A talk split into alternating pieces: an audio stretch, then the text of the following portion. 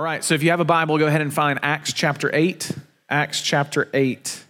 Um, a much smaller passage today because I wanted to kind of drill down into this story that I think is a, a big transition piece for us as we move from kind of the beginnings and the escalations of persecution in the book of Acts. You uh, learned from Noah last week that that persecution expanded all the way to the stoning of Stephen. And I just want to say thank you to Noah for uh, teaching that passage. Uh, there's a lot to cover, and he covered a lot. And so uh, I'm grateful for his time with you guys last week.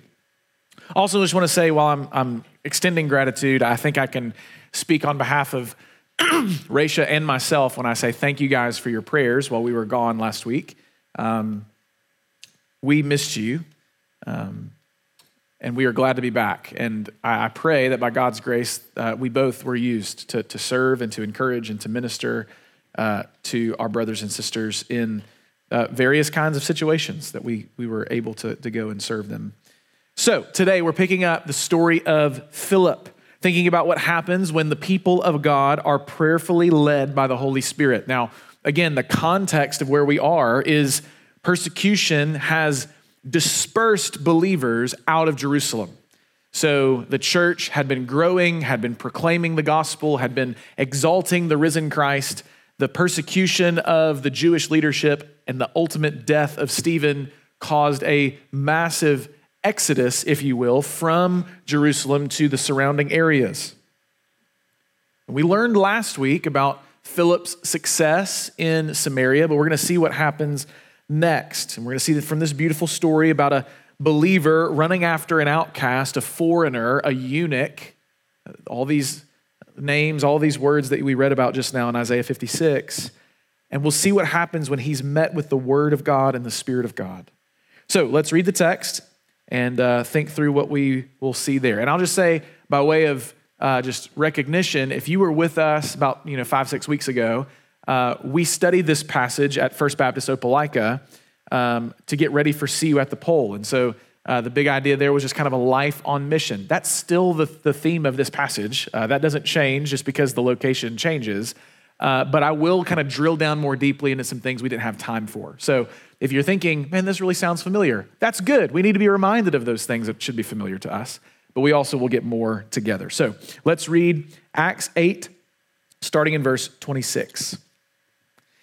Now, an angel of the Lord said to Philip, Rise and go toward the south to the road that goes down from Jerusalem to Gaza. This is a desert place. And he rose and went. And there was an Ethiopian, a eunuch, a court official of Candace, queen of the Ethiopians, who was in charge of all her treasure. He had come to Jerusalem to worship and was returning, seated in his chariot, and he was reading the prophet Isaiah. And the Spirit said to Philip, Go over and join his chariot. So Philip ran to him and heard him reading Isaiah the prophet and asked, Do you understand what you are reading? And he said, How can I unless someone guides me? And he invited Philip to come up and sit with him. Just pray again before we go any further. Lord God, we love you. We thank you for this day, and we pray that you would open up your word and open up our eyes to see and behold the glories of Jesus and the good news of the gospel and the power that it has to take those who are far off and bring them near. We pray that we all would be reminded of these wonderful truths this morning and be encouraged by them and spurred on to faithfulness in them. We ask all this in Christ's name. Amen. Well, we begin with Philip and the eunuch. We need to know who these characters are. We need to know what's going on. We need to kind of understand the context so that we understand what is Luke trying to tell us when we read this story. So you met Philip, we met Philip all the way back in Acts chapter 6. Remember the story of the, the Greek speaking believers and the Hebrew speaking believers? There was a dispute among them, and the Greek speaking widows were being uh, not properly treated. And so the answer to that problem, the answer to that possible division in the church was to find seven men full of the Spirit, full of wisdom, full of good repute among the people. And the first one that was listed, or one of the first ones that was listed, was Philip. He was a faithful servant in the church in Jerusalem. Now, last week you saw, because of that dispersion, uh, Philip found himself in Samaria. And he's proclaiming the gospel there. He's telling people about Jesus and he's seeing a great success. He's seeing great fruit, right? He's proclaiming Christ and people are believing in Christ. I mean, this is exactly what he wants to do. And so he's finding a lot of favor, he's finding a lot of success, he's finding a lot of fruitfulness in the ministry that he's been given at this point. And then, seemingly out of nowhere, an angel of the Lord says, Hey, I need you to leave. I need you to leave this place, and I need you to go to the desert. So I need you to go from where you are, Samaria, which is uh, not far from Jerusalem, a little bit to the north. I need you to go south and to the west to Gaza, to a desert place. Now, if you've been watching the news at all, you, you may have a good idea of where the difference is between Jerusalem and Gaza. They're, they're, they're not that far apart in the grand scheme of things, but they're a couple of days' journey if you're going on foot. And so uh, Philip rises and leaves. Now, you might think, well, of course he would rise and leave, but I mean, consider what he's leaving.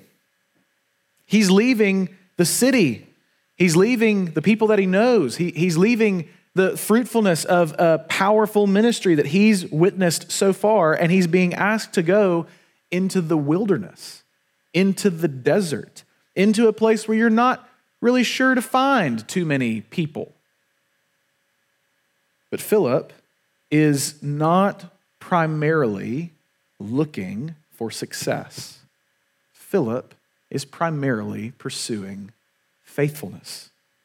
He knows that the wilderness with the Spirit of God is better than the fruitfulness and the busyness and the success of life in the city without the Spirit.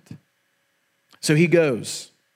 And on the road, he meets an Ethiopian. So we, so we know who Philip is. We, we already get the kind of person that Philip is. He's faithful, he is uh, God honoring, he's able to proclaim Jesus. And now we meet an Ethiopian, a eunuch, and an exalted person. He's the treasurer of the kingdom of Ethiopia, serving in the court of Candace the queen. Well, because of that, we know some things, right? He's a Gentile. He's not a Jew. He's black. He is a different skin color than everyone else there. And he's a eunuch, meaning the ability to have children has been taken away from him. So, not to be crass, but to use a biblical phrase, he's been cut off. And that's important to this story. So, keep that in mind. There's a reason why Luke wants you to know this man is not just a Gentile, he's not just a foreigner, he's not just African, he's a eunuch. He's been humbled in a very incredibly intense way, but he did so for a kind of worldly exaltation. In royal courts in that day and age, often the male servants would be eunuchs. They would be unable to have children, and that was a way to protect the royal family. That was a way to show loyalty. There was a lot of reasons why they did that, but it was at a great cost. There was a kind of humiliation involved, and there was a kind of uh, eyes of the a kind of perspective from the world that would now been have been given towards them because of that decision that they'd made. In every sense of the word in that culture and especially in Israel, this man was an outcast. An outcast. But the text tells us he was in Jerusalem, verse 27, to worship. This eunuch, this Ethiopian, this Gentile, this foreigner, he had come to Israel to worship. He was familiar with the God of Israel and apparently familiar enough that he's reading the prophet Isaiah. He has the scriptures, he's seeking the truth. And the reality is, according to Deuteronomy 23, we don't have time to turn there, but he was not allowed, because he was a eunuch, he was not allowed to enter into the assembly of the Lord. He wasn't allowed to enter into the temple. So we have this man who, who wants to know the truth, but because of who he is, because of where he's come from, because of the things that he's done, he's, he's barred. He's unable to actually go into the temple court. He's actually not able to go and worship as he may even want to worship. So he's trying, but in a very real sense, according to the way that Israel is set up, he's locked out from God's presence. And so the Spirit tells Philip, You go to him. You go over to him. And Philip finds this eunuch reading the scroll of Isaiah out loud. So Philip asks him about what he's reading. Do you understand? Philip asks. Like, do you understand what you're reading? Do you understand what's going on in the story of Isaiah in his prophecies? Do you understand what the word is that the Spirit of God has inspired for you to read and to know and to believe? And the eunuch's answer is vital for us to hear. Look again at verse 31. He said, How can I unless someone guides me? You and I have seen this in the book of Acts over and over. And here it is again, not just in the events that the Spirit of God pours out his power, but even in his very word. There is a need for interpretation. So, so it's not to say that you and I can't open up our Bibles and read it and understand it. But it is to say, it is a good and wise thing for us to surround ourselves with people who understand this word to help us, to guide us. It's why we have spiritual fathers and mothers. And I pray for many of you, it's your actual fathers and mothers. But we have older brothers and older sisters in the body of Christ who can come alongside us, just like Philip did, to give us understanding for what we do not understand. So, this is the scene that we set. Philip is getting into the chariot to help him understand the scriptures, to ask this eunuch, what does he think about these things? But as I mentioned a few weeks ago, it shouldn't be lost on us the, the, the issues of the religious leaders, the persecution that the church has faced, the stoning of Stephen in the middle of Jerusalem, even the work and crucifixion and resurrection and ascension of Jesus has just happened. So, where was the eunuch? Like, how does he not know that these things have happened? How does he not know about Jesus? How does he not know that the Messiah has actually come? Here's a man who has the scriptures, who's been reading, who's been studying, who knows some things, but apparently has just missed the most important thing that's ever happened. How is it that the eunuch can leave from Jerusalem and not have heard about Jesus, not have heard about Stephen, not have heard about the day of Pentecost. How can he be so close to all of these things and yet so far away reading Isaiah and going, I don't know what I'm reading?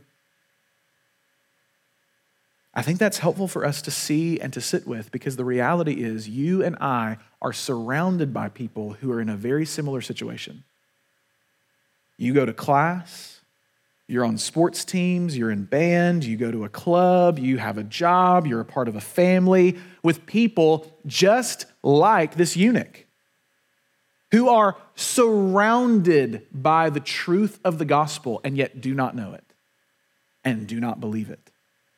And you, you, if you're honest, you might look at them and say, How have you missed it? How have you not seen? How have you not heard? How have you not believed? And yet, the reality is, you are surrounded by people who live in a culture that do not have the truth.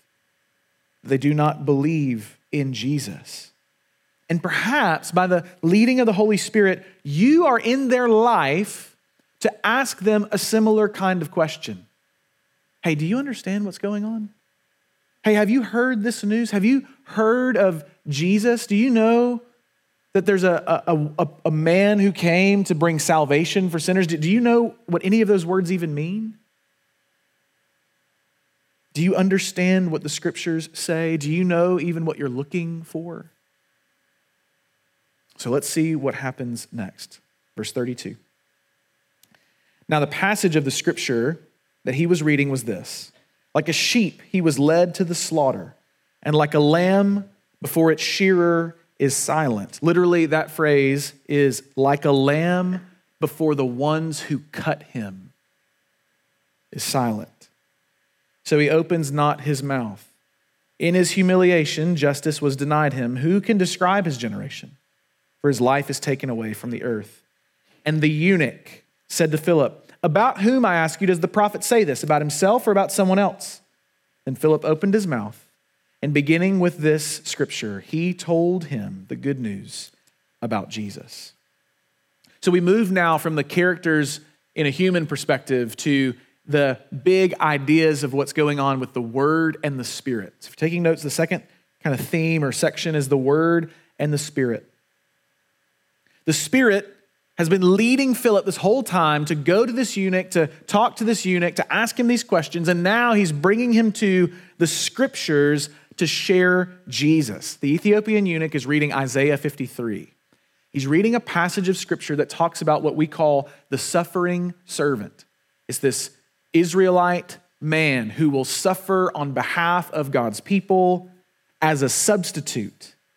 He'll be slaughtered, he'll be pierced, he'll be cut off from his people so that they, the sinners, might be saved. Now, the eunuch who is reading this passage and the suffering servant of Isaiah 53 have con- some considerable overlap. Two of these men, both the suffering servant and the eunuch, have gone through a great humiliation that has led to a kind of exaltation. Second, they both come before a shearer, literally the one who cuts him. And that certainly, as a eunuch, you're reading this and you go, well, that sounds familiar. I know what that's like to go before someone who will cut me and humiliate me for a certain purpose. And third, both of their cutting is held together or it's related to their ability to procreate or their ability to have children. That's why when you look at verse 33, it says, In his humiliation, justice was denied him. Who can describe his generation? That phrase doesn't mean who can describe the generation around him, like Gen Z or millennials. It's who can describe those who will come from him. And the answer is because no one will come from him because he's been cut off. Again, if you're the eunuch reading this, you're going, This sounds very familiar. It sounds like my life. So in this passage, the eunuch is trying to make sense of this person. And he's saying, Who is he talking about? Is he talking about himself, the prophet, Isaiah? Is he talking about something else? He doesn't understand. And in that moment, filled with the Holy Spirit, Philip began with that scripture and told him what Luke says is the good news about Jesus.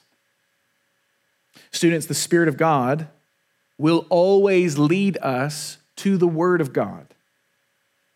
The Spirit of God will always lead us to the Word of God. And when the Word of God is opened and read and studied and discussed and prayed and proclaimed, the Spirit is at work, even right now. So, like on Sundays, when we open up the Bible and we read and we study, when we go into the, the sanctuary to hear Pastor Brian preach the Bible, when that happens, every time, the Spirit is at work.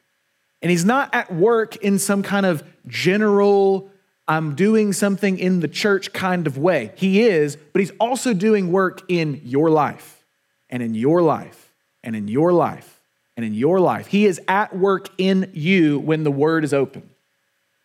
So don't miss the point. The eunuch is hearing this word and he's being led to Jesus we hear this word every week. And I pray we bring you to Jesus.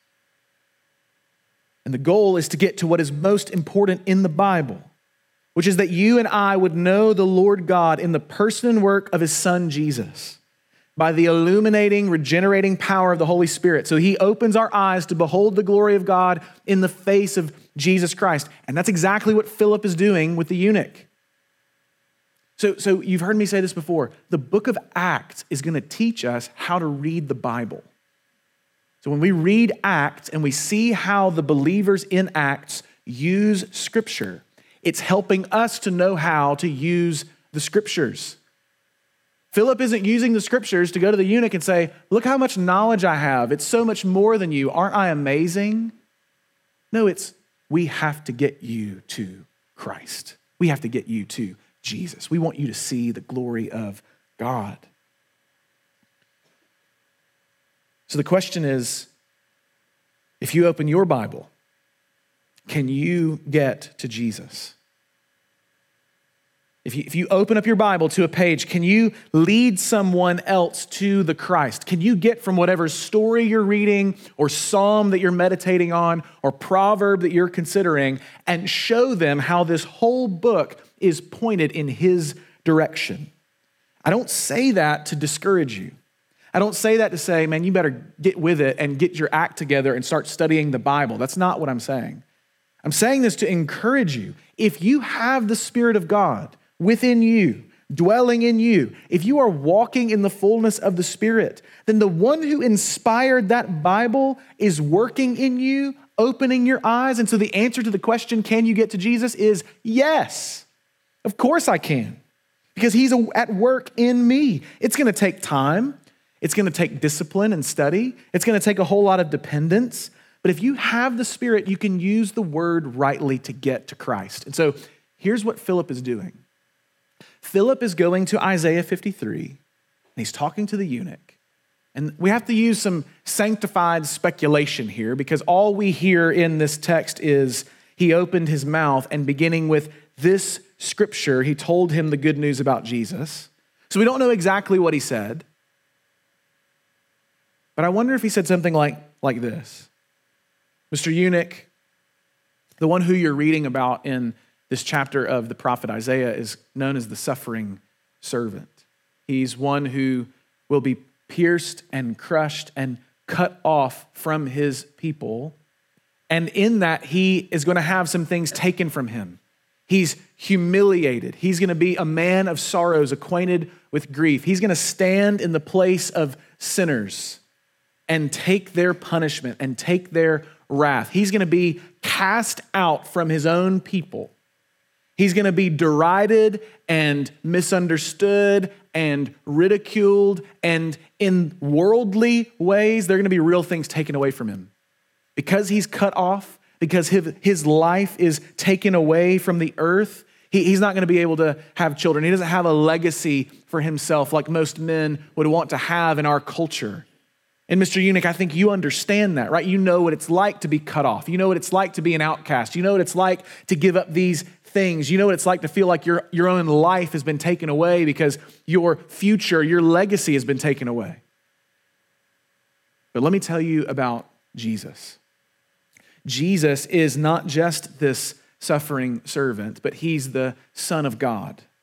He's the Christ. He's the one who we call the Messiah. And he's come to make a way for sinners like you and me to, to first of all, really know the, the depths of our need, that apart from him, we are doomed to die an eternal death. And our legacy is not one of life, it's one of destruction and pain and suffering and the wrath of God. But what seems like a defeat for the suffering servant is actually the victory of God. When he is cut off from the earth, when he uh, dies, he does not stay dead. We believe that Jesus rose from the grave, that he ascended into heaven. And so now, what this text means, when you go read this prophet Isaiah that says, Who can describe his generation? He's no longer talking about the lack of a legacy. He's talking about what our father Abraham was promised, which is a, a lineage of sons and daughters that the stars can't even compare to. Who can describe this generation? It's all those who will come to faith in Christ. His legacy is multitudinous and amazing and glorious because all those who have faith in Christ are in Christ. And so, even those like you who can be far off now, if you would believe in Jesus, you can be brought near. And that same Jesus, whose life was taken away from the earth in death, now we worship him because his life is taken away from the earth, not below, but above. We believe that our Christ has ascended to heaven and he now lives forever. So he's not here right now, we can't see him right now, but we confess and believe that he is our king, that he is our Lord, that that suffering servant took our place so that we can have life instead of death, so that we don't have to be cut off anymore. We can be brought near into the family of God. What do you think about that?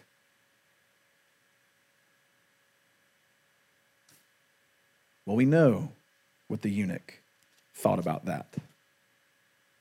Look at verse 36. As they were going along the road, they came to some water, and the eunuch said, See, here is water. What prevents me from being baptized? And he commanded the chariot to stop, and they both went down into the water, Philip and the eunuch, and he baptized him.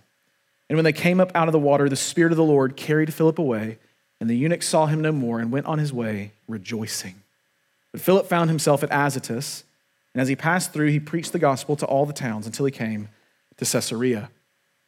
So we've seen the word and the spirit at work, and that leads to number three life in the spirit. In this outcast from Ethiopia, the one who was cut off physically, we see the spirit drawing him, wooing him, opening his eyes, and giving him life in Christ, the one who was cut off supremely for us and for our salvation. He turned from his old life and wanted to be identified not with the Ethiopians, not with the eunuchs, not with the Gentiles, not with the foreigners, not even with the Jews. He wants to be identified with Jesus through his baptism.